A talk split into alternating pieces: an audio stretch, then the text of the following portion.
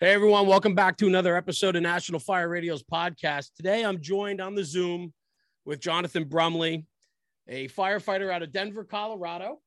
And you, I got to go through the bio. Ready? So we got the we got the list here. I want to I want to nail him, brother. So Denver, Colorado. You've bounced around from other few departments before you got to Denver. We're going to go through your whole pedigree because I think it's an incredible story. Um, you have a finance degree.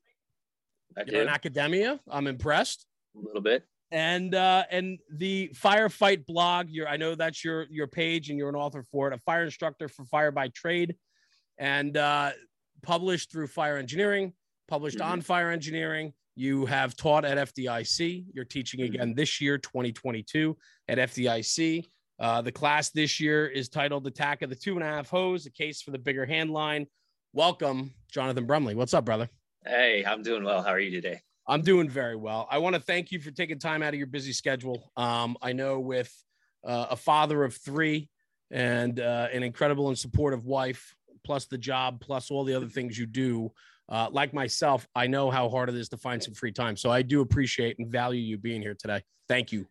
Oh, thank you for inviting me. It's uh it's a phenomenal experience to do this every time, and I, just like every other firefighter, I love talking shop and making time to do it. You know, it's always a priority. Uh, that's awesome. I, I, that's fantastic. So I kind of want to jump into it and maybe a little backstory. Um, you know, the the fire service is fun because we come to find the same names run in the same circles. We surround ourselves with with good people, like-minded people.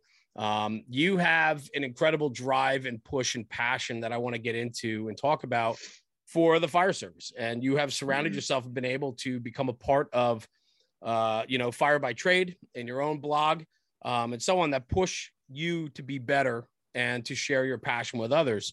Where does that all come from? I mean, let talk about your start. I mean, because I have to think that you rooted pretty heavily early on, kind of set the stage for where you are today in your career. Uh, yeah, definitely.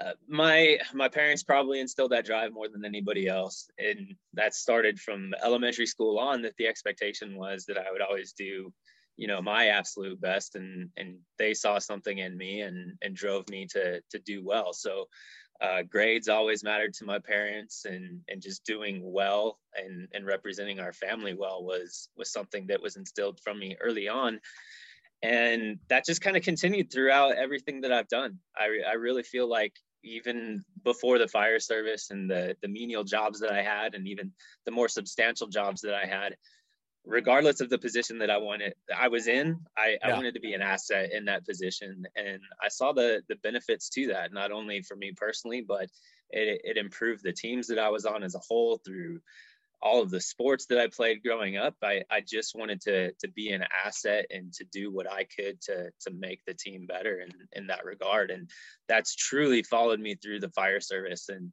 now that I'm in the fire service, I, I've truly tried to surround myself with people who continue to push me towards those goals. And the more people that I run into that are those driving forces, the the more you want to the more you want to you know follow in their footsteps and you know just continue that torch and and pass along what they've been so gracious to give me as well so uh, there there's an element of that too where it's it's respect out of the the mentors and and the people who have influenced me along the way that that I want to be a, a positive representative of what they've given me so Yeah, I mean, that's you know- that's really where that comes from And I love that because listening to you, it's team, it's us, it's it's the whole. Yeah, it takes strong individuals to make a strong team. Absolutely, absolutely. It, it, everybody has to play their role, and they have to play it well if you want to excel. So, I recognize that, and a lot of the the people that I surround myself recognize that as well. So, how did you find the fire service?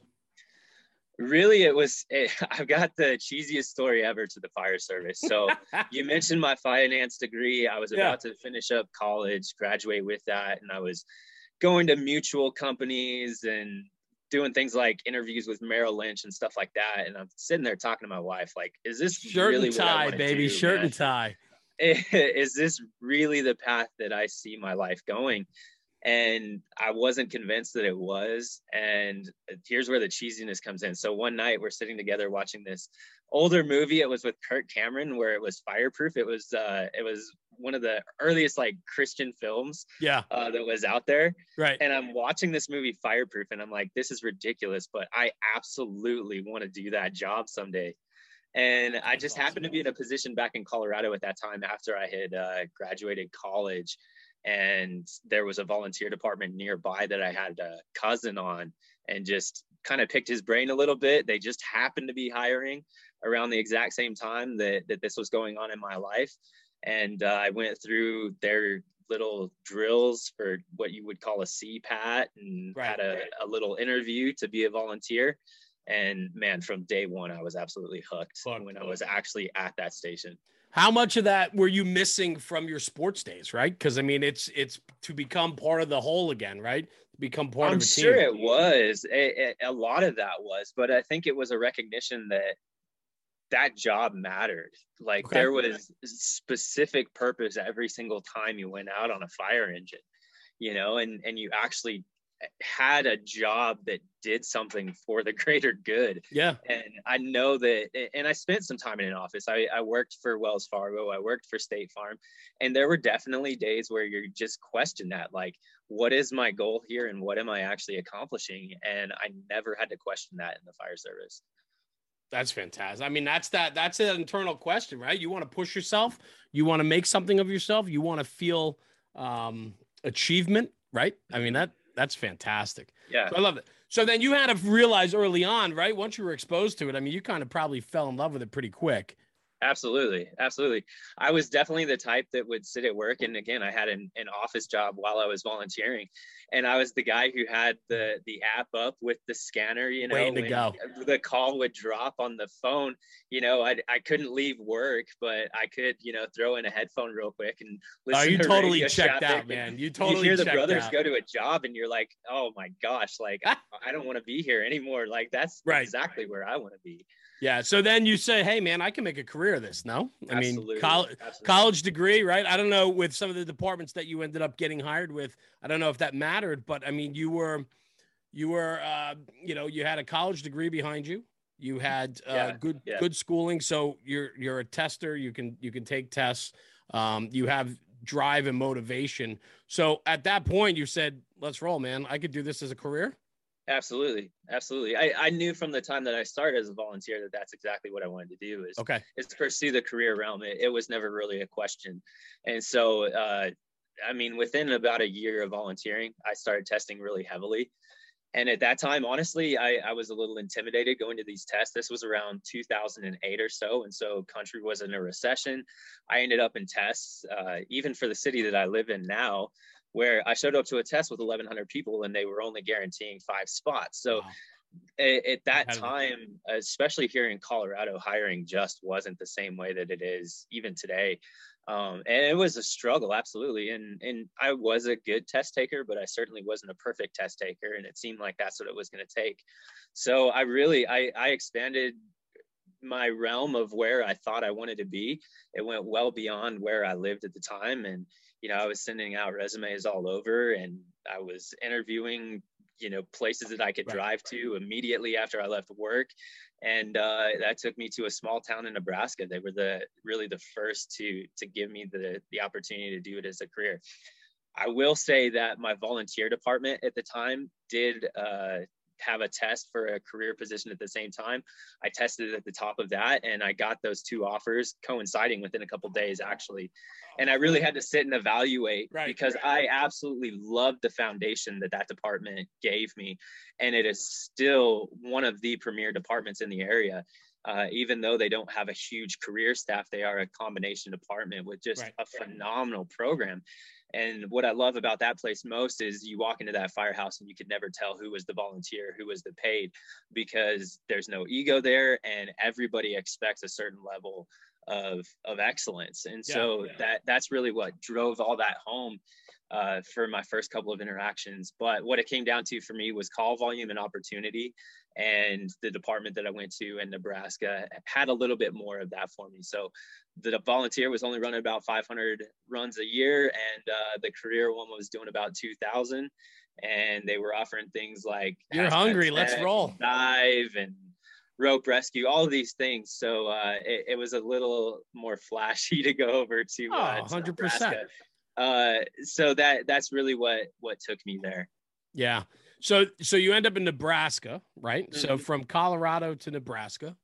Yes. from from Nebraska, how long were you in? How long were you in Nebraska for? I was just shy of two years at that fire department, and knew all along that I was I was bit by the big city bug. Like you you see you see your brothers just doing it in the FDNY and in other places like Chicago, LA, and it's just a whole nother level of of oh, experience and opportunity, uh, and and call volume and call types, and I knew I wanted that too, and uh, that's what took me to Houston, Texas. So went from a department of 15 members to a department of over 4,000. But from your volunteer roots to your career department of 15, mm-hmm. to the fourth or fifth largest or second or third largest department in the country, largest, right? Yeah. Yeah, third so, largest. You know, but I have to think though that the volunteer department laid that foundation. The um the Nebraska job was your next step up in your evolution mm-hmm. into the fire service, but there's got to be some incredible experiences there too, no? Oh, no doubt, no doubt. The, the like I said, the foundations that were set early on for me is truly what set me up through through my entire career. And really, I can take it back to two individuals at my volunteer department. Both of these guys, they were lieutenants at the volunteer place. Uh, they were career elsewhere, but would spend their time at the volunteer job. And, you know, they may have just come off a, a 48 hour shift, but when they were at the volunteer house with guys who were just trying to learn, they gave them all the time and opportunity to do so. So there was there was no slacking off. It wasn't just sitting around the kitchen table jaw jacking with some coffee. It was getting right. out, doing forcible entry, throwing ladders in the territory, learning, you know, the where you were at in in your territory. Yeah. All of those things, they they fully laid that foundation for me. And then things like running into the fools along the way and just different mentors. If I truly was able to try to list out the number of people who have had an influence on my career, we're in the hundreds at this point. Oh, I'm and, sure. And I, I believe that. To, I believe every bit of that. Absolutely. Out, literally, we're in the hundreds at this point of people who have made me who I am now. Yeah, and as you pushed, right? So I mean, you mentioned Houston. So you're looking for that that next step, right? That that bigger mm-hmm. city rush, that more opportunity to to better your game, right? right. The opportunity to go right. to more fires, to push yourself. That's what I love, and that's where I was kind of headed with the with the transition here, is because in a bigger city, you go from small town to big city. That's mm-hmm. a cultural shock overnight. It certainly was. It certainly was. And the good thing about the fire service is you have such small communities, which within each firehouse that you right. find a place uh, pretty quickly whenever you're you're an individual tr- who's driven um, and motivated. I, I feel like most of the time that's the case. When you show that you're putting forth an effort to to love the job and do the job well, I think others respect that. And so even though a department seems huge and overwhelming, that that tight knit community that you get in every firehouse is really what makes people fall in love with this job. Plus, it gives you the opportunity. Four thousand or fifteen, you you can love it either way. Yeah, and it gives you the opportunity to find a house that suits your push, your drive, mm-hmm. the type of Absolutely. firefighter you are.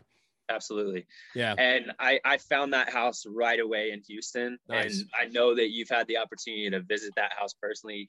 Fire Station 68 was yeah. was my introduction to the Houston Fire Department. I got to spend a year at that firehouse, uh, fresh off of probation. Not a bad place to start you met my officers. You know, yep. I, I didn't have Chief Mo Davis at the time. We had an interim chief, but uh, you know, Captain Schroeder, yes. Captain Mario, like yep. those guys were the ones who really showed me what the Houston Fire Department was, and really just drove home like we will be aggressive. We will do everything in our power uh, to be excellent firemen, and I got to do that on both an engine and a truck. Uh, because that's just how Houston does it. And and it was amazing to have that opportunity and lay that foundation that you know it, it's not a, all that important to be a fan, phenomenal engine firefighter if you can't do it on on the other side as well and and again that goes back to just being an asset regardless of the position that i'm in i want to be uh, in a position where i influence the team in a positive way oh i love that and and i i will tell you you're right i mean i we have become uh you know national fire radio myself and rob and the crew we've gotten to know 68s pretty well um you know captain schroeder captain mario and Chief Davis. I mean, we've got we've been there, we've had dinner there, we've broken bread with them. The conversations we had, we had a younger guy with us uh, who was who works on the job with Rob, and uh, he came for the trip to help us out with some of the tech stuff on the back end. Younger kid, like you, he just wants to go to that next game. He wants to step up to a major metropolitan department. He's ready to go, and he he thinks that that's the type of fire he, firefighter he wants to be. And he mm-hmm. spent the day with Captain Mario, and uh, I, he was he was smitten, man. It was it's infectious down there. I mean, it just absolutely when you walk into a firehouse with character and people that are there solely for the right reasons. I mean, that what they've given back to that job and how they talk about their people, and how Chief Davis talks about how incredible his captains are in the firehouse, and, and never talks about himself, never talks about the department other than how good they are and the people that are there that you know push and strive to be better every day mm-hmm. i mean mm-hmm. it's an incredible experience mm. it really is and uh, it certainly doesn't uh, hurt that they go to so many jobs uh, that's it uh, i, I want to say that like in my first year of probation i got to to go to 30 some working fires and and i don't have it written down specifically but i would guess that at least 12 of them were multiple alarm fires in these big multi-families and it, it really is trial by fire at that point where like you get to experience what everybody is talking about and yeah. you get to live that out and doing it with such frequency at, at that firehouse uh, man uh, how could you not be excited to go to work every single day well that's what i was just going to say to you i mean you know that is and they and they work uh they work uh you know kind of a crazy schedule and uh, mm-hmm. and so on. You're spending a lot of time in the firehouse with with the same crews over and over, and they do go to a lot of work. I mean, it it has to be a joy to be able to look back from a few years ago to see that foundation that's keeps building and that next block for you as you pursue your career.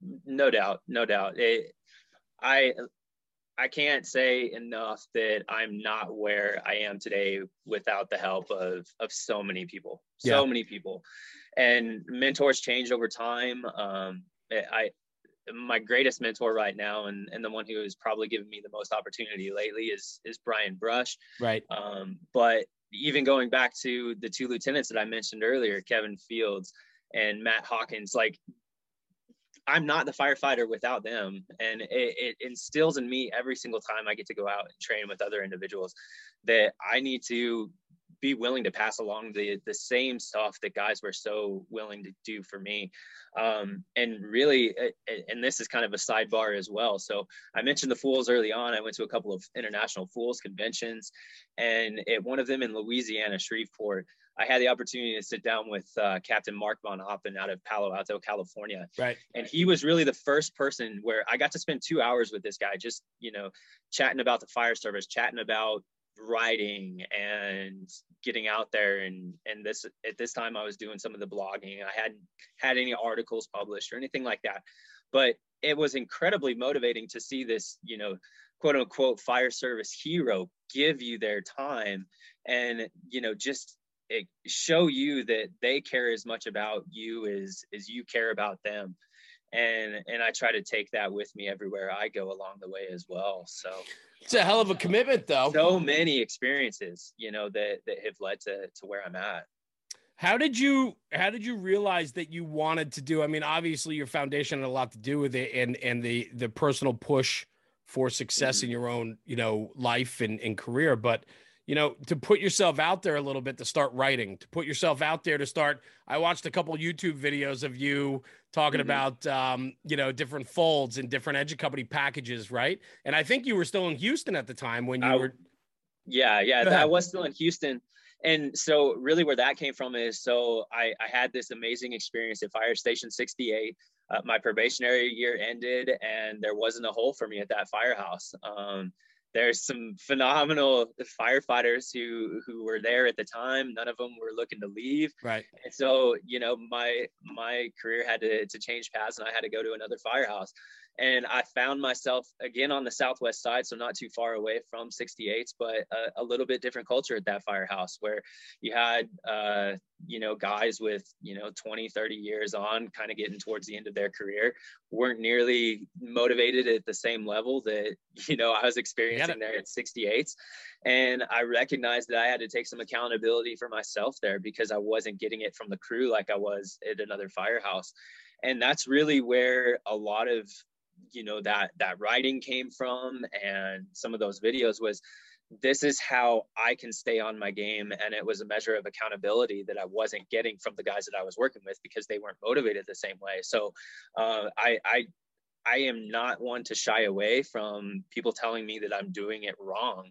And I found that through putting out writing, through trying to to do things better, that there would people be people not only to encourage me but also to you know check me as well and if i'm putting it out there that you know like you need to stretch hose a certain way or you need to force doors or gates a certain way if i'm not living that out on a daily basis as i go you know to the firehouse every single day then my words are nil you know right. so uh, it, it truly has been a measure of accountability for me personally to walk what I'm talking eh, along the way, uh, whether that's through written word or getting up in front of a, a, group of people and talking or traveling it it doesn't matter. That that really makes me a better firefighter and makes makes me be accountable to to the things that i'm trying to preach.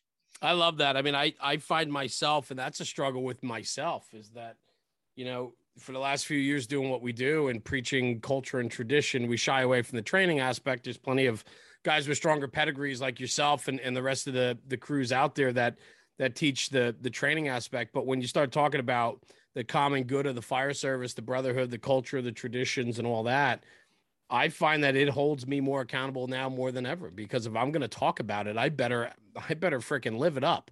You know, I better mm-hmm. represent mm-hmm. what we talk about and that is a struggle at times, you know, and I'm sure you probably feel that at times too, that you feel like maybe you should be doing more or maybe I need some downtime to reset and, and, it doesn't represent who I am today, but I'm back at it tomorrow type thing. But for you to put mm-hmm. yourself out there, you're in a big department. You got you moved to a different company. The the mm-hmm. views and values might have been a little bit different than what you were accustomed to, and to hold yourself accountable, you started putting it out there. But I have to think that was not an easy choice for you to be public about that. No. Uh, you know, it, it is something that you really have to consider. Like, what are my motives behind this? Right. And one of the driving forces was a Mayday fire that I was on. Okay. Where I didn't feel like things went well at all. And in my being upset, I I wrote a blog post about it regarding ground ladders and how nice. we were stuck on a second floor. We we had a, a collapse on the second floor, and there was literally not a ground ladder to be seen to help get us out of that predicament. And and it came from a it came from a place of of being upset with what happened on that fire ground. But the reality is is for me to to go online and bash somebody about that is not the appropriate way right, to handle right. that by any means. Right. And so it, it, had to be okay. So what am I trying to accomplish in in putting myself out there? And really, it was it was a place for me to put down my thoughts. That that was all it was. It wasn't eh, to get any notoriety. It wasn't to get any followership, anything like that. And when I first started blogging, there was no followership it, it, was just an opportunity for me to put down some thoughts. But all yeah when when you put yourself out there you really have to understand like what is my purpose in doing this? And you know if it's not to please people in in many positions you know because you're not going to be able to please everybody but it is to to have this gut check and say am i doing this for the right motives? Certainly. Yeah.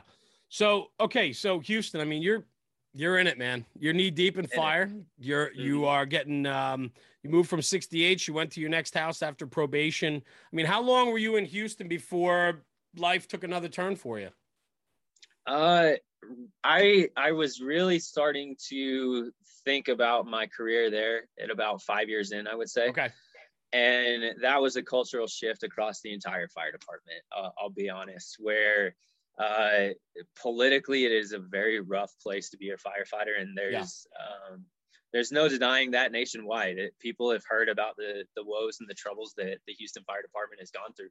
Right. But what it really came down to for me was that city seemed to make it clear that they didn't care as much about their fire department as uh, a politician might say, you know, on sure. on a 9/11 speech or something like that. And it, it was questioning with my wife, like, okay, so if something truly were to happen right now to me, would my family be taken care of? And the reality was, is uh, they weren't going to be taken care of as well as I wanted them to be and that had to do with our wages at the time it had to do with how they were handling workman's comp claims and denying everybody's cancer claims across the board uh, right. you saw guys dying while they were just fighting for benefits for their families and uh, that just didn't sit well with me. And that's really when i started to question you know if if houston was going to be my long-term home. And when i first got hired it absolutely was going to be. I saw nothing else in my future other than being a houston firefighter. But uh, you know, along the way, God had different things in mind for me. My my wife and I really discussed, you know, what does our future look like, and uh, that took me back home to to what I said was my dream department all along, and and here in Denver. So yeah, nice. How was how was the how was the adjustment from Colorado to Texas? And then the adjustment from Texas back to Colorado. I mean that. So I I got my college degree in Dallas, Texas, and I oh, fell in love with it. Um, it. I fell in love with Texas. I really did. And the thing I love about Texas is how much Texas loves Texas. yeah. Uh, if you've 100%. ever met somebody from there, you'll know what I'm talking about. And th- there's something to that. There's just so much pride there, and uh, they care. You know, so yeah. so that was infectious. You know, yeah. Uh, I grew up here in Colorado, and Colorado pretty much always felt like home, especially when I was in Nebraska. I never reclaimed that as home. I was still just two hour drive away or a three hour drive away. So we were back here pretty much every right. weekend. Um, so yeah, this was home. And having the opportunity to raise my family in the mountains and getting out and enjoying um, just the lifestyle that this this outdoors you know haven is in Colorado is something that I wasn't able to give my kids down there. Yeah, and and talk about that a little bit because I know, I mean, to make that move back to Colorado and to end up in Denver, where ultimately you said was was something that was certainly on your radar. Your family is, and you just alluded to it, is so important in your decision making that you know Houston mm-hmm. might not have been the best place to um, be able to take care of your family or mm-hmm. to uh, represent you in the job as well as it should have. And so how important is family to you? I mean, I know it's important, obviously, but they're they're a massive driving force behind everything that you do. No.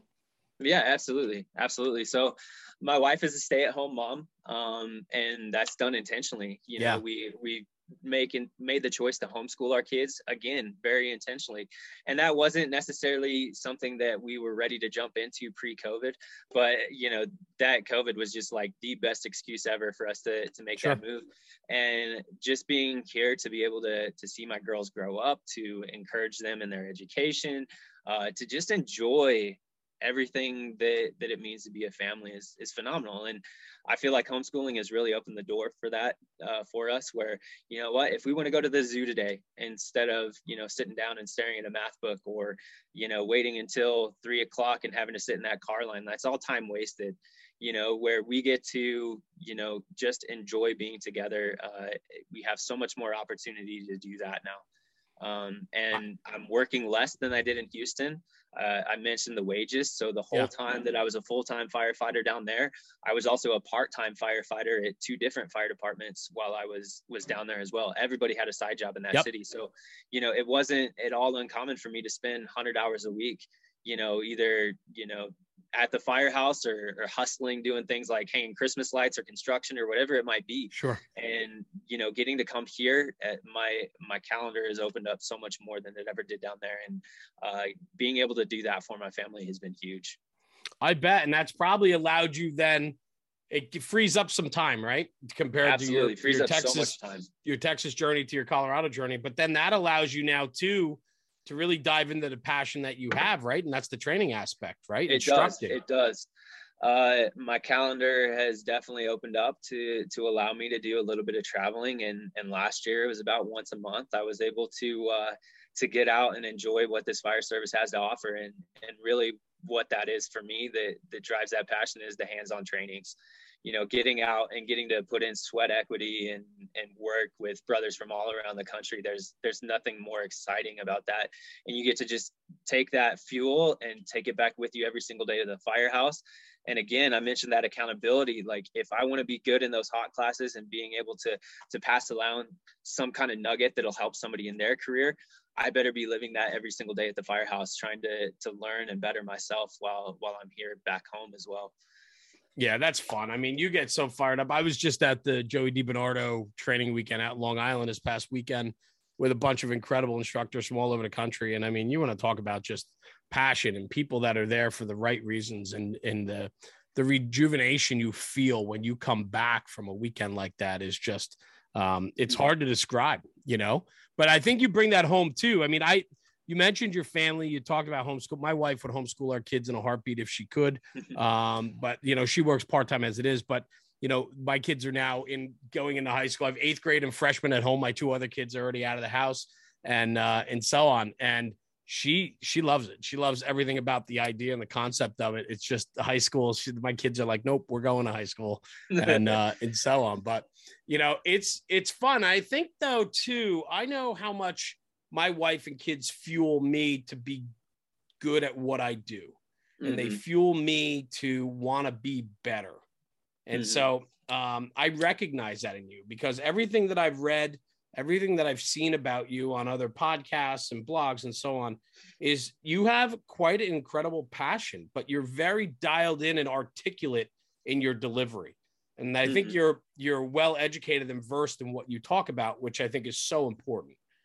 And so maybe expand on that a little bit. I mean, when you start getting into the realm of teaching, um, working with Fire by Trade, or sharing your thoughts and insights on your blog page, what does that mean for you? What it, what are you feeling when you do that? So I I recognized later on in my career, I guess, that the foundation that something like a, a firefighter one academy is going to give you isn't everything that you need to be successful. It, right. That's just the reality of it. So, uh, and I, I can't speak for every single academy in this country because I'm sure there's phenomenal ones out there, but I would say the majority of them are just trying to teach you to be book smart real quick and get you just enough so that you don't kill yourself on your first day at the firehouse. But uh, for some people, it stops there. And for me, it certainly didn't. And really, what drove that is the fact that I'm not as physically capable of doing this job as, as other guys are. You know, I, I wasn't the Division One athlete. I wasn't the the Army Ranger that some of these guys are coming right. into the fire service. You know, and I recognize the value that diving into the nuts and bolts of this job did for me personally recognizing that you know and I, I have a funny experience with this. So uh, I, I was on probation here at denver and i was tasked with teaching the denver swat team how to handle a hose line because we had an incident here where there was an active shooter involved right. with a fire at the same time. They went to cross train a little bit. And you see these dudes who are like 250 pounds and just yoked you know trying to hold onto a hose line and get blown off of an inch and three quarter. And it just makes you smile as somebody who's you know a small dude overall but you recognize I've got the technique. That's right. And I've got it dialed in. And those little things are what add up to, to being successful in that. And so recognizing that within myself and wanting to pass that along to other people is really what drives me as I, I go out and I instruct. And it also is, is something that I look for every single time I'm trying to learn a new skill as well. So if, if I want to go out and throw a 35 foot ladder by myself today, I'm not going to have the same success as somebody who's six four and 200 pounds, you know. Sure. And so there are intricacies that have to be involved in that in order for for that to be a successful evolution. And obviously, we wanted to go so far beyond just the drill ground. We wanted to you know come into play immediately under those high stress environments that the, sure. the actual fire ground is and that's that driving force for me really is i want to be successful when somebody calls upon us in that moment of need yeah, and I love. I have a couple notes here just from things that I've read and and heard, and I have smarter, not harder, technique versus strength and brute force. Right? Absolutely, absolutely. It wins every time. Um, there's definitely dudes who are just you know monsters. You know, I they can it. get it done regardless of the technique, regardless of you know the weight or the task put in front of them. But I'm not one of them. Uh, but I want to be able to accomplish the task in the same way that that dude does I, I don't want it to be a situation where the chief looks at two guys and says, "Well, I got to take him." Yeah, I'll take Brumley, right. I'll take that I, yeah, guy. Brumley can't do it. I know that. No, I, I want to be able to to be called upon the same way that you know somebody who is a little bit more gifted sure. physically is capable of doing as well. And so, um, you know, it, it, takes more time, it takes more technique, and uh, I'm willing to take that time. Does that have to do with your love for engine company work? Because you do typically talk a lot about engine company, hose, flow and move, right? Nozzle absolutely, packages, absolutely. hose so, attack packages. It, that's absolutely where that comes from, and it, it's funny going back to day one in the Houston Fire Academy. They they asked, you know, why are you here? And I raised my hand, and I'm like, I want to be a big city truckie you know and uh, how okay, naive i was okay you know? sure how naive i was uh, but really what what hit it home for me is is taking a couple of classes traveling along and at this time uh, i was absolutely a student new to the game just trying to figure things out and, and two classes that really hit home for me was one of brian brush's classes and then also uh, taking the nozzle forward and recognizing how those instructors broke it down into such minute details. Yeah. Where it wasn't just, okay, just, you know, hold the hose, open the line. No, this is how you position your body. This is how you position your toes. This is how you position your palms. Like all of those little things that you don't even know to think of along the way were what added up to to major successes for me and it really was me just going back to the firehouse and spending hours and hours flowing thousands and thousands of gallons of water um, that that made it click for me and because i i kind of got that first uh, my passion for for engine work just went through the work through the roof yeah you know and and it's not to say that i couldn't get that from a particular ladder class or forcible entry class or something like that but that was just what clicked first for me I had never. So uh, about a month ago, I was a part of the Nozzle Forward program here in New Jersey. Um, Aaron Fields and his crew were out here, and they they did a you know they they put on their class. Um, I wasn't able to take it because I couldn't spend three days with them, so I was there one day, like just shooting content and hanging out and so on. And I did a uh, the, the Friday night like social hour with him and his crew, um, just talking shop a little bit and so on. But as an outsider watching it, I'm excited to take the class. I think I'm taking it in December. Um, and as an outsider watching, I was shocked by how much it was all how it's all about technique. And, Absolutely. From the littlest from the littlest things of how you place your palm to putting pressure against the line against your hip, right?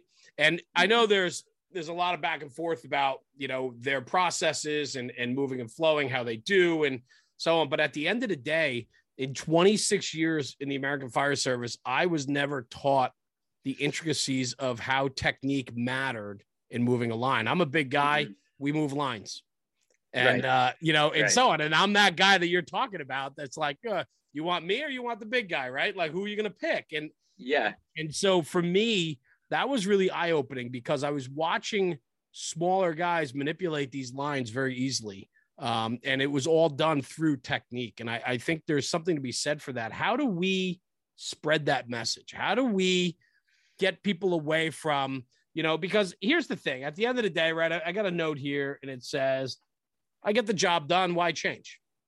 Mm-hmm. Right. I'm a big guy. I've been stretching a line for 25 years. Like I know how to stretch an inch and three quarter line. I can stretch it two and a half. We can put water on the fire. The fire is going to go out. Right. Right. Why do we, or how do we get that conversation to have people open up their minds just a little bit more that the job might just be a little bit easier or that attack package you have with some more knowledge and understanding right because i i truly think that most of the people in the fire service have no idea about their attack packages and what they can do for them and what they what it doesn't do for them and so on how do we get that conversation going and how do we educate on a bigger scale it's a tough question yeah. it, it really is a tough question and for me, uh, there has to be intentionality in everything that we do.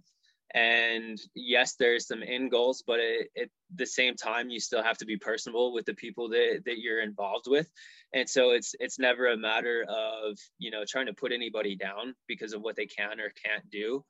And uh, it, it's always done through a sense of okay, so how can we be better for the people who have you know tasked us with doing this job how can we serve our citizens better how can we be more judicious with the the money that the people are giving us to do this job you know? Yeah. And and for me uh i i don't think there's anybody out there who would say i want to suck more at this job. And so taking right. little steps along the way to show them how you know what? You're you're accomplishing the task right now. Where we can recognize that but what else can we get you to accomplish? And right. can we get you to accomplish it just a little bit faster and these are the reasons why it's important for you to do it faster. And you know these are you know the the little pieces of academia uh, through UL studies or whatever it may be or the fire rescue survey that's showing the importance of let's do the job let's do it faster and let's do it with more intentionality and that equates to lives saved it equates to property saved all of those things. And uh, you know nobody wants to suck. Nobody wants to see more houses burned to the foundation.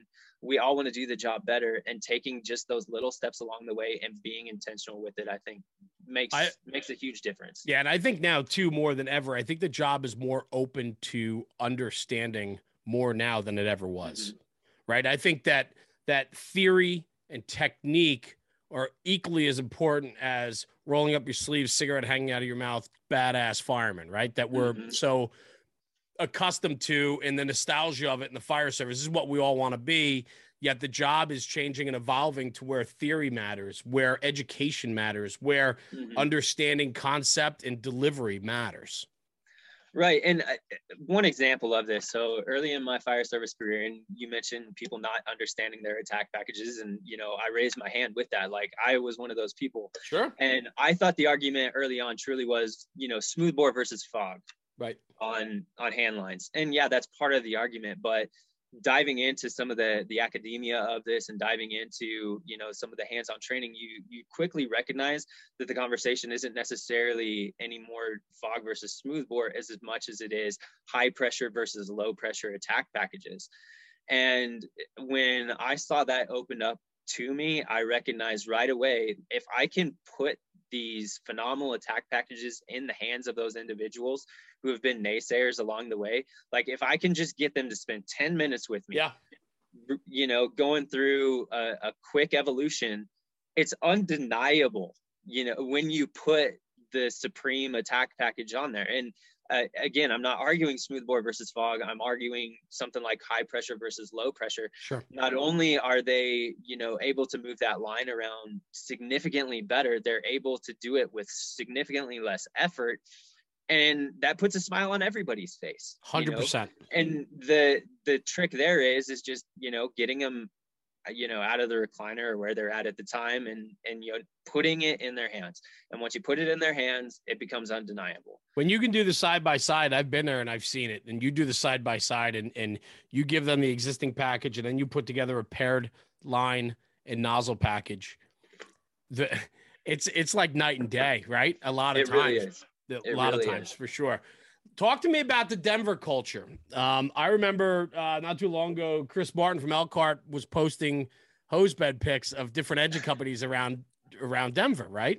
And uh, and this yeah. I didn't think about this until just now, right? So, and I remember that it got a lot of play on Elkhart's page, um, looking at the different setups on the engine, which I think is fun and unique. Is that you know Denver is the type of town just from looking at those types of pictures right? That hosebed porn, if you will, that you mm-hmm. allow each neighborhood to set up for success based upon their stretch, their makeup, their demographics, and, and how they operate, right?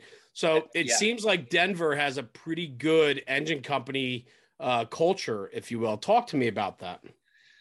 I would say they have a phenomenal engine company culture, and there's definitely some some people along the way who are, are the reasons why that is. Uh, uh, now, uh, man, I'm trying to think of his official title, but we call him a super chief. You know, the and his name is uh, Chief Shepard. Right. Um, and then we've got Assistant Chief Dave McGrail. Like yep. those are the people who kind of laid the foundation of being, you know, phenomenal in engine work.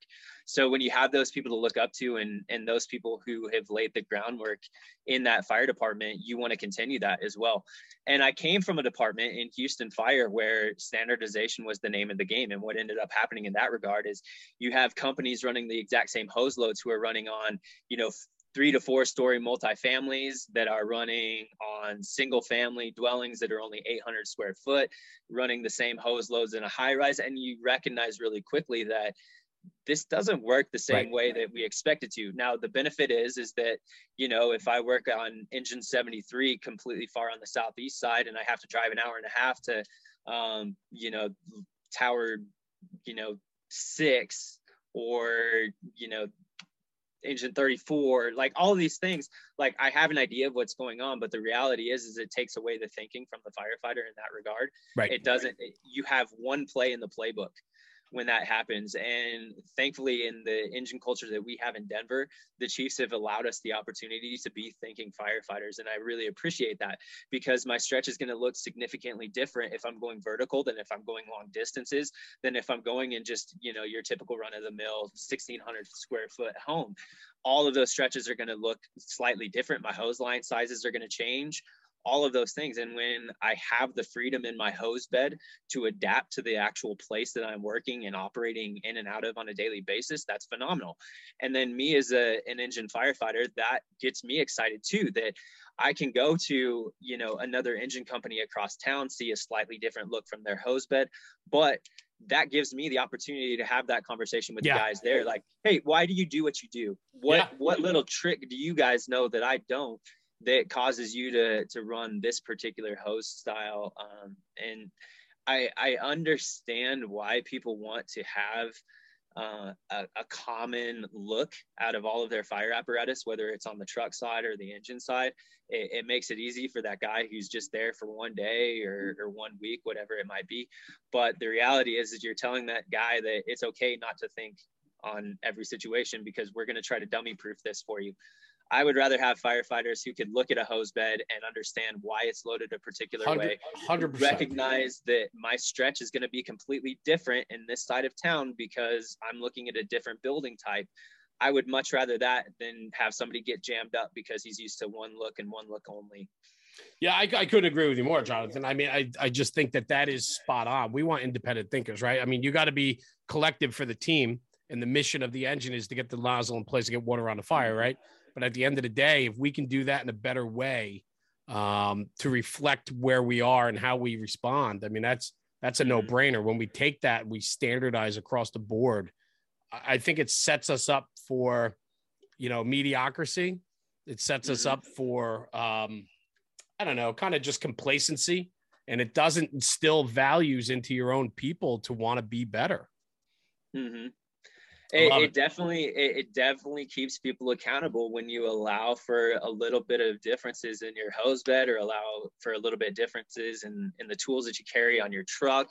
Um, there's a specific reason why those companies are doing it and it's up to the individual firefighters who go into those companies to have that conversation uh, and what i found is i learned so much in those you know morning rig checks where sure. you know what i could be sitting down at the kitchen table just having a cup of joe with some brothers that i don't see all that often or i could be learning something new and i would much rather be out there understanding why they do what they do and seeing how i can apply that uh, in my own firehouse on a daily basis as well. And that is that culture that I think everybody's looking for. There's so many people that are stuck in in cultures and fire companies that they're just they feel stuck. And um, to be able to surround yourself with people that push you people that believe in the same mission forward right? I mean i, I just I, I think that's uh that makes your day that much better. It makes your job mm-hmm. that much better and it makes you that much better what about your peers? You know, you've been doing this a while now. You have a name that is recognized on, you know, the larger platforms now. You know, you're you're teaching and instructing at FDIC. What does that do to you at your job? I mean, is that does that become part of the conversation? Um, do are you looked at to, you know, are you the guy that when somebody gets relocated for a 24 at your firehouse, that you're out on the floor telling them about your hose package, telling them about why you stretch the way you do in your district? Um, so it, it, it's interesting inside of your own fire department. Anytime you're you're out there and, and doing things, uh, I want to be the type of person who's an asset. And so when I walk into that firehouse, I I want to be seen as such. And I could care less if my name's attached to it. You know, it, it doesn't matter to me in that regard. I just want to see that when I go into that firehouse, the guys can can recognize that I'm there to be a part of the team and I'm there to help in whatever sure. way possible. and I, I feel like I try to take that approach. I'm I'm not the type to to walk into a firehouse and look at a hose load and say, you know what, y'all are doing it wrong. No, that's, you know? yeah, that's not where and, I was headed with that. No, and right. My my goal in that though is to have a conversation throughout the day. Like I said, hey, why do you, why do you have it loaded that particular direction? and you know there's times where it's pretty evident that you know they they may be wrong in my opinion sure you know but that does give us an opportunity to say, hey, uh, hey, LT, do you mind if we, you know, go out to to one of these houses in your district, just go through a stretch real quick? I'm not as familiar with this as you guys, and and you know, get in some reps with what they're doing, and then that opens some doors for so many more conversations.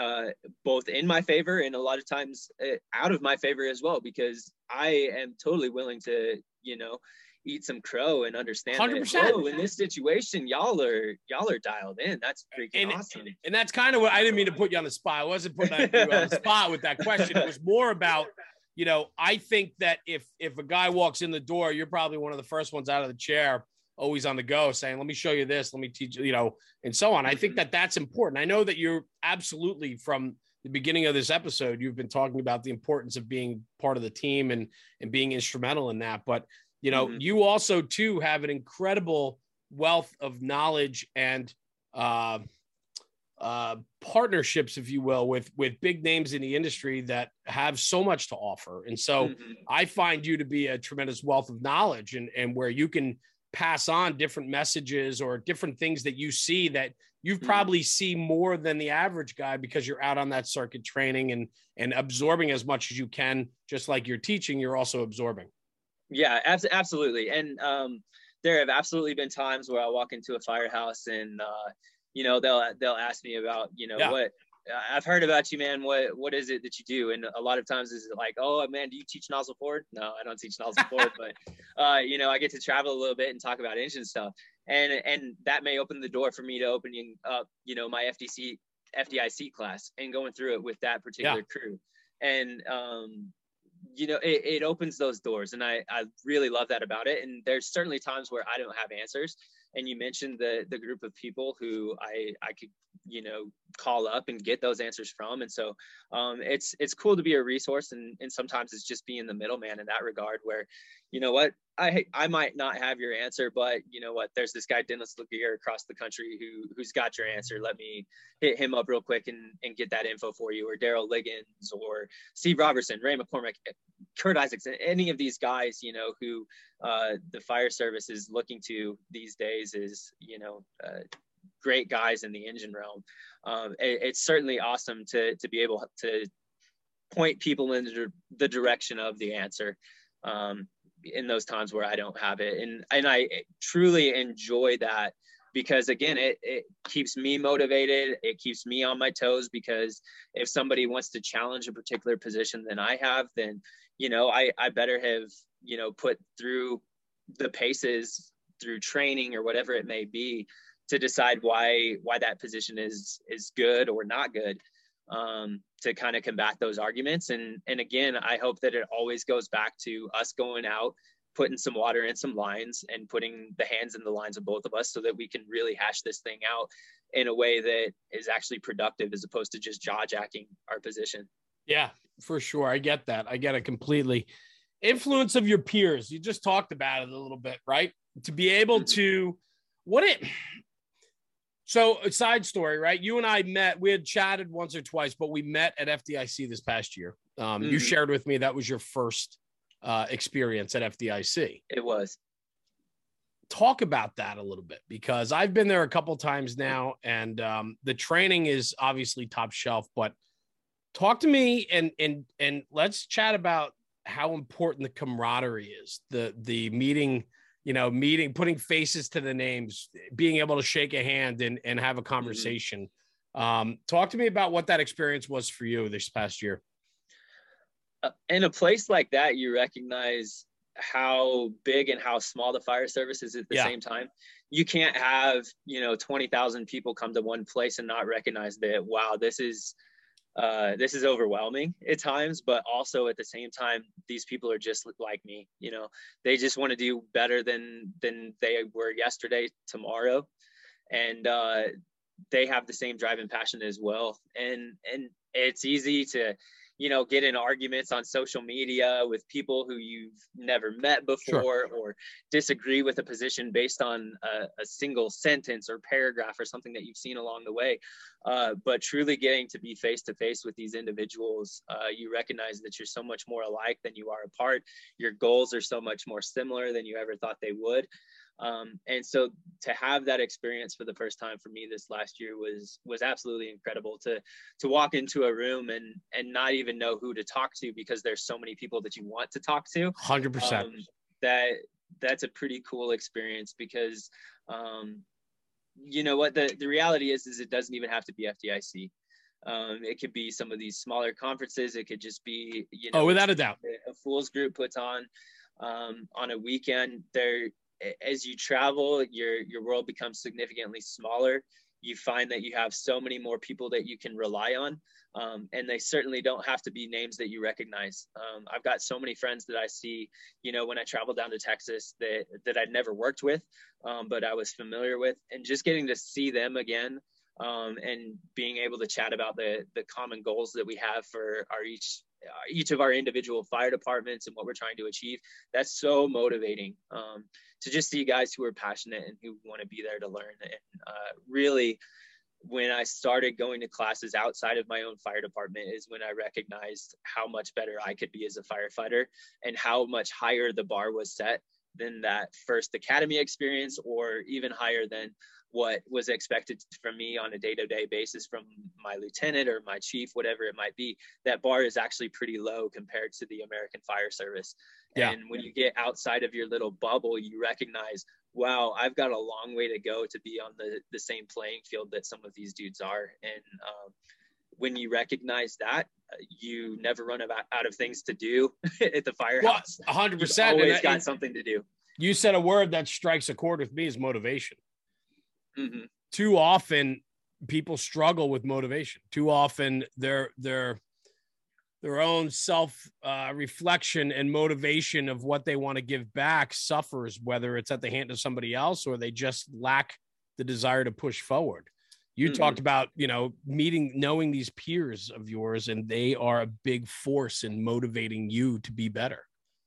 It is, but it, it has to be a personal thing. And what yeah. I hope people recognize is that motivation and drive and passion really start by making habitual changes and doing little things every single day. Um, so whether that's you know putting on your air pack and your uh, your helmet, your your hood, everything like that to to mask up in the morning rather than just turning the bottle on in the the jump seat or you know gearing up putting your your gear on to go climb stairs or just do step ups if you don't even have stairs right. at your firehouse uh, for 15 minutes whatever it might be. Like those are the little things that you can do on a daily basis. And if if those are your non-negotiables you're raising the bar every single day. And so when it comes to doing these what seem like overwhelming tasks at times on the the fire ground no big deal because I've taken so many steps along the way, and these are a matter of habit in my day to day walk at the firehouse. That it, it, becomes less and less of a, a, burden when you're actually tasked with those things. So, uh, hopefully, people recognize that it, it takes a huge measure of accountability. But when you see little successes along the way, that just drives the motivation even more to, to push that ball further. I love that. I mean, you know, it's uh, accountability is is a word that's lacking these days, and the follow through of it um, is uh, is certainly eminent uh, across the board, just not just in the fire service, but everywhere today. Is people holding themselves accountable for their actions and, and how they perform. So I agree mm-hmm. with you 100%, man. So let's hop into it. You got uh, you doing your class again this year at FDIC. Mm-hmm. Um, mm-hmm. Attack of the two and a half hosts, a case for the bigger hand line. Um, we talked about the importance of nozzle packages and and educating our peers about the importance of that. Give me a little bit of a summary. I mean, I could read the summary, but I'd rather hear it from you. Tell me about the class and tell me what what comes to the table with it. Gotcha. So I, I tell people this a lot. That that class totally came out of my failures, my personal shortcomings.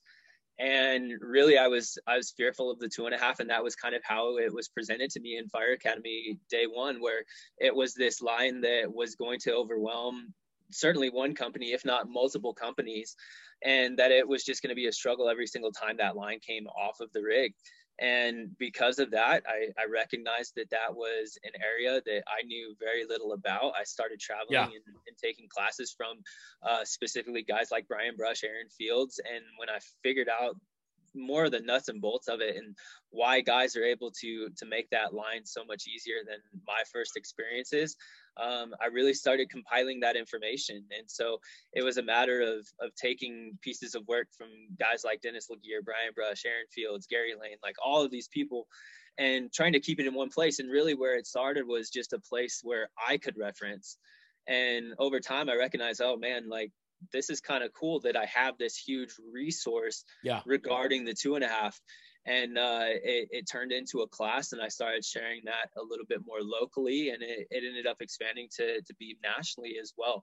Uh, but really, my goal with that is is to get people comfortable with their bigger hand lines, recognizing what it takes to make a successful attack package and a successful attack with the two and a half, recognizing that we don't have to have 10 10 guys on a single hand line in order to make this a mobile fire attack option. And really if you have two or three well trained guys who who spend a little bit of time with it you can absolutely be successful and make this a mobile line that you can take interior on fires. I, and i really dive into the nuts and bolts of how that works and what it takes to be successful with it. I love that. And i i, I I'd love to sit in, and I'm I'm hoping to uh, be able to do that when I'm out there because one, the two and a half, that's a defensive line.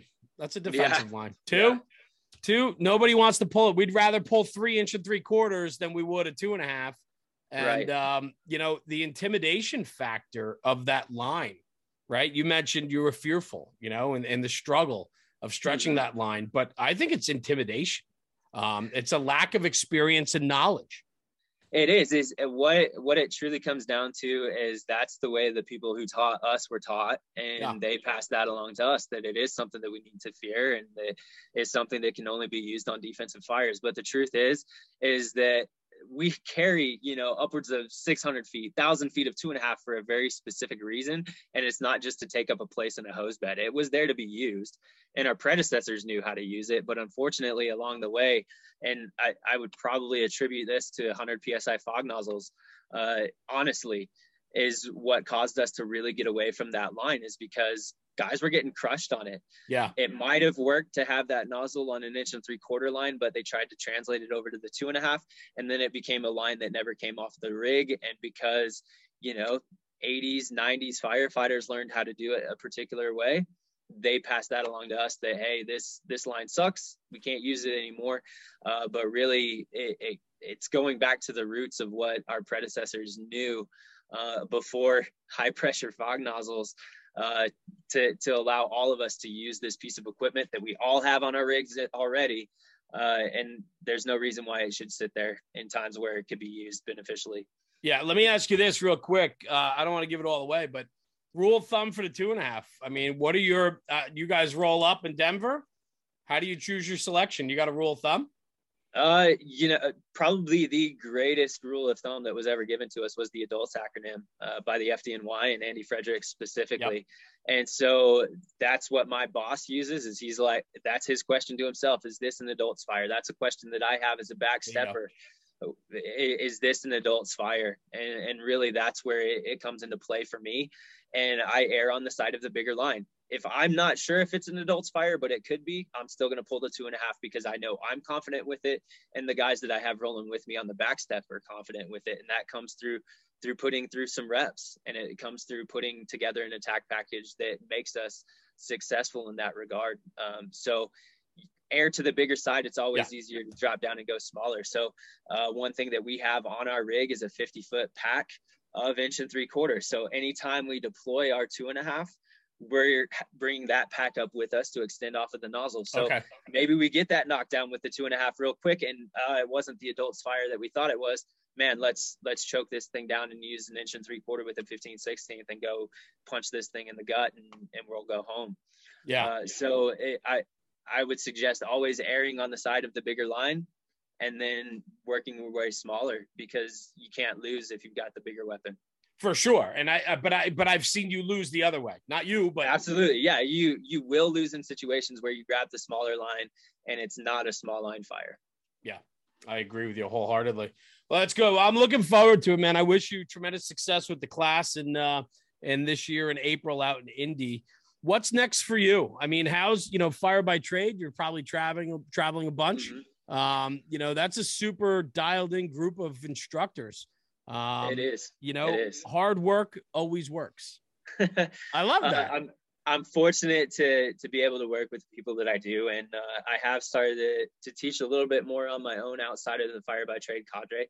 Uh, but the reality is is in that i get to choose who i want to bring along with yeah and so uh, it doesn't matter who i choose a lot of times i want to learn from them sure and so i'm kind of selective and so i i i weave in and out of a lot of cadres uh, to just bring guys along with me who i want to learn from because i don't want to be stagnant in the things that i do and so a lot of times that i teach you'll see that the guys that i bring with me are going to be different each time uh, but they're guys that i trust and guys that i know that everybody will have the opportunity to benefit from their perspective.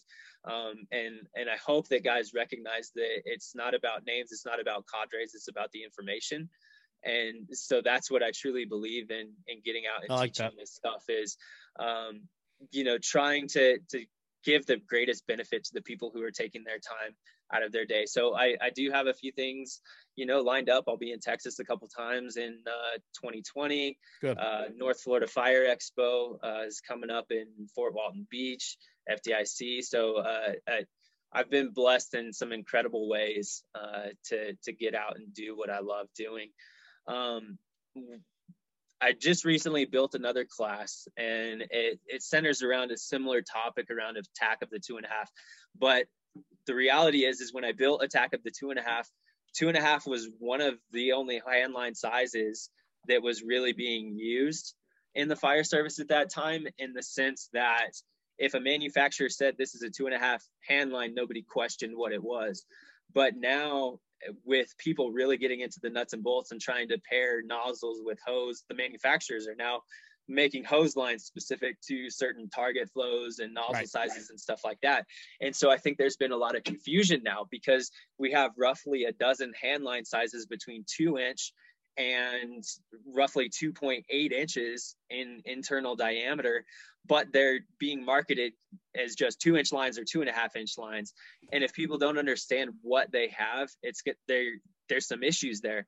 And so the the latest class that I've created is trying to kind of sort through the weeds of all of this how do we decide between is this a two inch fire? Is this a two and a quarter fire? Is this a two and a half fire? Like all of those things because the answer isn't for us to go out and buy six different handline sizes for you know six different fire types. No how can we be successful with the simplest package to make things easy for everybody across the board that meets our our our target hazards, our target flow, our staffing, because that's the reality of it. Is is each of us have differences in those things, and uh, that's been my goal lately. Is not necessarily saying, guys, you got to pull a two and a half. Guys, you got to be smart about the attack package that you've created with your target flow, with the nozzle that you have on the end of it, and taking a more holistic approach to, I, to how I'm I'm teaching this subject. i'm so excited for that, and I hope that you take that class and you package it up and then i hope you break it down into simple simple conversations that people can absorb in a couple minute videos for each piece of content. Because i'll tell you flat out right? So we did we did a project uh, with Snap-tite hose a while back and i had um, a couple you know recognized guests there for a roundtable and the two and a half days i spent there i myself did not realize all of the ins and outs of all this. True id right? Like all of this mm-hmm. right? And and i would think and venture to say that the majority of the fire service has no idea what line they're flowing no idea mm-hmm. what the id of that line the inside diameter is. If that nozzle actually pairs well with that line that they have the manufacturers you know the fire service drives kind of what's being given. So you know what 20 30 years ago there was conversation about true ID hose, but then it was oversized also, right? So mm-hmm. there's there's a lot of conversation there that people don't know. Right. And I think, right. and I'm super jealous of guys like yourself and and Steve Robertson and guys that really make it their mission to know this type of information because that's what you're into the nuts and bolts as you say right Mhm. and i would love to be able to find a way for you to share those nuts and bolts with the rest of the fire service because it will make a difference i can't stress to people enough now more than ever after learning what i've learned is how important it is for your hose and nozzle selection to be tested together you know and so on Yeah, yeah, and I, I think Dennis LeGear was probably the first to really preach that, and Okay. uh, he's kind of been, uh, man, the the ultimate resource for for that type of information as of late. And I, I've just been lucky enough to have you know some conversations with him, read the the stuff that he's put out, and that's that's truly where we get a lot of our information from. And and now along with the manufacturers putting out all of these different types, it really does take an understanding of it. Uh, because the truth is, is guys can take little pieces of it and still miss the mark. yeah 100% Because that's what i'm you saying Could, you could hear the rest of the fire service say, "Oh, internal diameter matters," so then they go out and buy a true ID hose, but it could still be oversized for the type of target hazards that they have.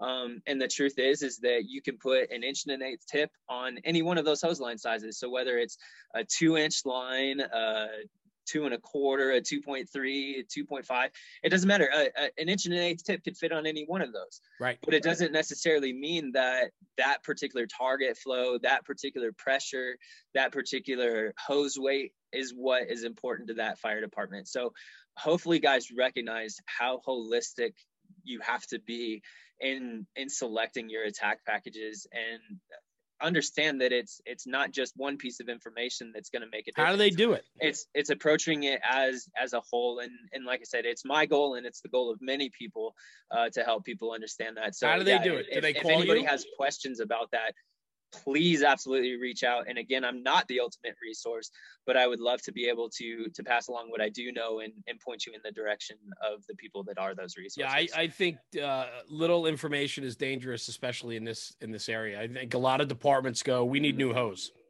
and Right. they don't even look. They don't even look at what they need or what they want, or they go with Mhm. what they want and not what they need or what you know their demographics require. Right, right. And I, w- I was having a conversation the other day with a guy out of California who's putting together uh, basically a standpipe attack package where he's looking at nozzles, hose, what types of things need to be in a in a bag. And a guy like him could listen to a podcast and hear Steve Robertson say that his Columbus Fire Department just went to two inch hose off of the standpipe, or that the FDNY is now doing a hybrid package of of two inch and Two- two and a half right. for a residential fire. And he could assume that that would work in his jurisdiction, not understanding what it took for those fire departments to come to that conclusion. To get there, right? Uh, because the reality is, is especially in the realm of standpipe firefighting, we're always going to be limited by pressure in a way that we're not off of a, an engine. And so you have that conversation with Steve Robertson and say, okay, so uh, how much two inch hose are you willing to go off of a standpipe? And he might say something like, oh, we're only ever going to go 150 feet. Right. But if you just listen to a podcast that says, oh, the Columbus Fire Department went to two inch hose, then my friend in California could try to make a 400 foot hose stretch without having that piece of information, and that would be a losing a losing package for him in most situations. So uh, we got to have all of the pieces of information. And if you have questions about why people are making those decisions, please reach out to those individuals and understand the context behind that. Uh, ultimately, because it's it's it's doing yourself an in service uh, a disservice Yeah. to just say, oh hey, we're gonna do a hybrid package because the FDNY did it, not recognizing what it took for them to come to that conclusion. And I think that's a big struggle, though. I think, I truly think, especially when it comes to hose and nozzle and fire flow and required fire flow based on, you know, square footage and, and volume and so on, right? So, this is, I think, why people shy away from having these conversations because they don't feel adequate enough to have the conversation. Mhm. I heard you say before on the weekly scrap, Corley's a good friend. I listened to your scrap just to get a little background on this. And and you said something. You said you don't ask questions if you don't know. Yeah, abs- absolutely not. You you don't know what you don't know, and so there's there's many times where you don't even know the questions that need to be asked. And Right. uh, I mean, you put me on a, a truck, and I'm gonna be up a creek in the same way because what are you talking about? You're Houston's that, like, biggest truckie. Are you kidding me? That's what I thought, man. Uh, but you know, if if I'm talking to a guy like Michael Torres out of Chicago who is money with a 20 foot straight ladder and uses that on right, you know right. 90% of his fires, and I try to translate that to a situation here in Denver or down in Houston, and not understanding the context of why that's such a good ladder for him, that's I, I am just missing the boat if I go to my apparatus committee and say, hey guys, we need 20 foot ladders because this guy out of Chicago is doing it you know you you have to understand that that there's a reason why guys are doing what they're doing and and be willing to have those conversations yeah. and be be willing to to be humble in that that you know what just because we carry 16s and not 20s that we might not be doing it wrong but we might have the opportunity to do something a little bit better as well and and guys have to to put ego aside in that regard and be willing to to learn from guys of of departments bigger than yours, smaller than yours, uh, staffing that. And you got to be willing to just, you know, because it, it's all gonna apply in different ways. And you got to be willing just to have the conversation. I mean, you've been saying that a bunch of that. I say the same type. I say the same thing all the time. We got to have a conversation, right? Let's yeah. talk about it. Don't check that ego aside. Put it to put it to the side and have a conversation on an even playing field and ask the questions you don't know because when we play dumb, we get in trouble. And I think we do that too often. But I will say though I am getting more and more excited because we're finding I'm seeing more and more questions being asked these days, and and a lot of people, some people will say that's to the detriment of the American Fire Service. Uh, but I think those are the people that are afraid to show some vulnerability that they don't might not have all the answers. And right, so, um, right. yeah, I, I think that this is a topic that needs to be explored, and I think we need to do a better job explaining it and talking about it and getting manufacturers and the training companies and the people like yourself involved to really paint an accurate picture of what we need to be doing to setting ourselves up for success. Yeah, yeah, and uh, uh, it's it's pretty cool. I think that Elkhart has kind of led the way in some of yeah. that with uh, with their brass tacks and hard facts series, and I their third series, their third one's coming to, out to start that up again. And uh, you know, we appreciate that from the guys who are providing products, right. but just as much so, uh, the the manufacturers aren't who should be driving this the firefighters and, and the people doing the job are the ones who should be driving these questions and and understanding why we're using the tools that are in our hands on a daily basis you know and and knowing the ins and outs of it enough to say this is the situation where it applies. This is how we can improve upon the products that have been given to us because uh, a, manufacturer doesn't know the same way that we don't know. If sure. if we're not asking asking these questions of the people providing these products, then they're assuming that they're always putting out a, a decent product to us because people are buying them. But if we're willing to have the conversations, you know, across the board, across the the fire services, firefighters, and across the the board to to the people who are are getting our money, um, we're we're better off for it because we're we're questioning and and understanding why we do what we do. Beautiful. Well, my man, what a great conversation today. Thank you. Um, Thank I really, you. really enjoyed. Um, where can people find you? People want to ask you hose questions and and uh, yeah, uh, hose yeah. packages after that last 15 minute conversation. but I mean, ultimately for yourself, I mean, I'm I'm, I'm very humbled and happy to have met you, and uh, I consider you a friend now, and uh, and that to me means the world. And to be able to share your story today um, kind of getting a little more background about yourself and where you came from over just the uh, the engine company stuff. But uh, I appreciate you taking the time today. Where can people find you? They want to reach out if they need anything. What what uh, where can they get you? Yeah, so uh, I, I guess I'm on social media. That's probably the easiest way to reach out on Facebook Messenger or something like that. Just just look up my name, Jonathan Brumley. Uh, I I try to provide my phone number to to pretty much everybody as well. I put it in all my classes.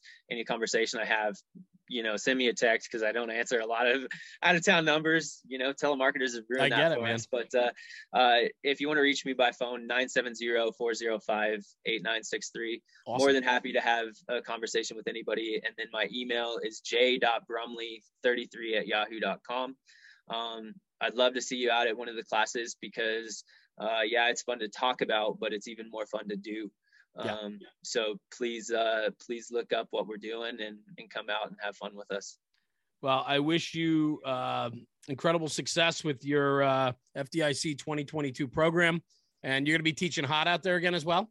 Uh, yeah, so I believe I'll be joining up with Steve Robertson and awesome. his Stretching for Success cadre again, like I got to do uh, this last August.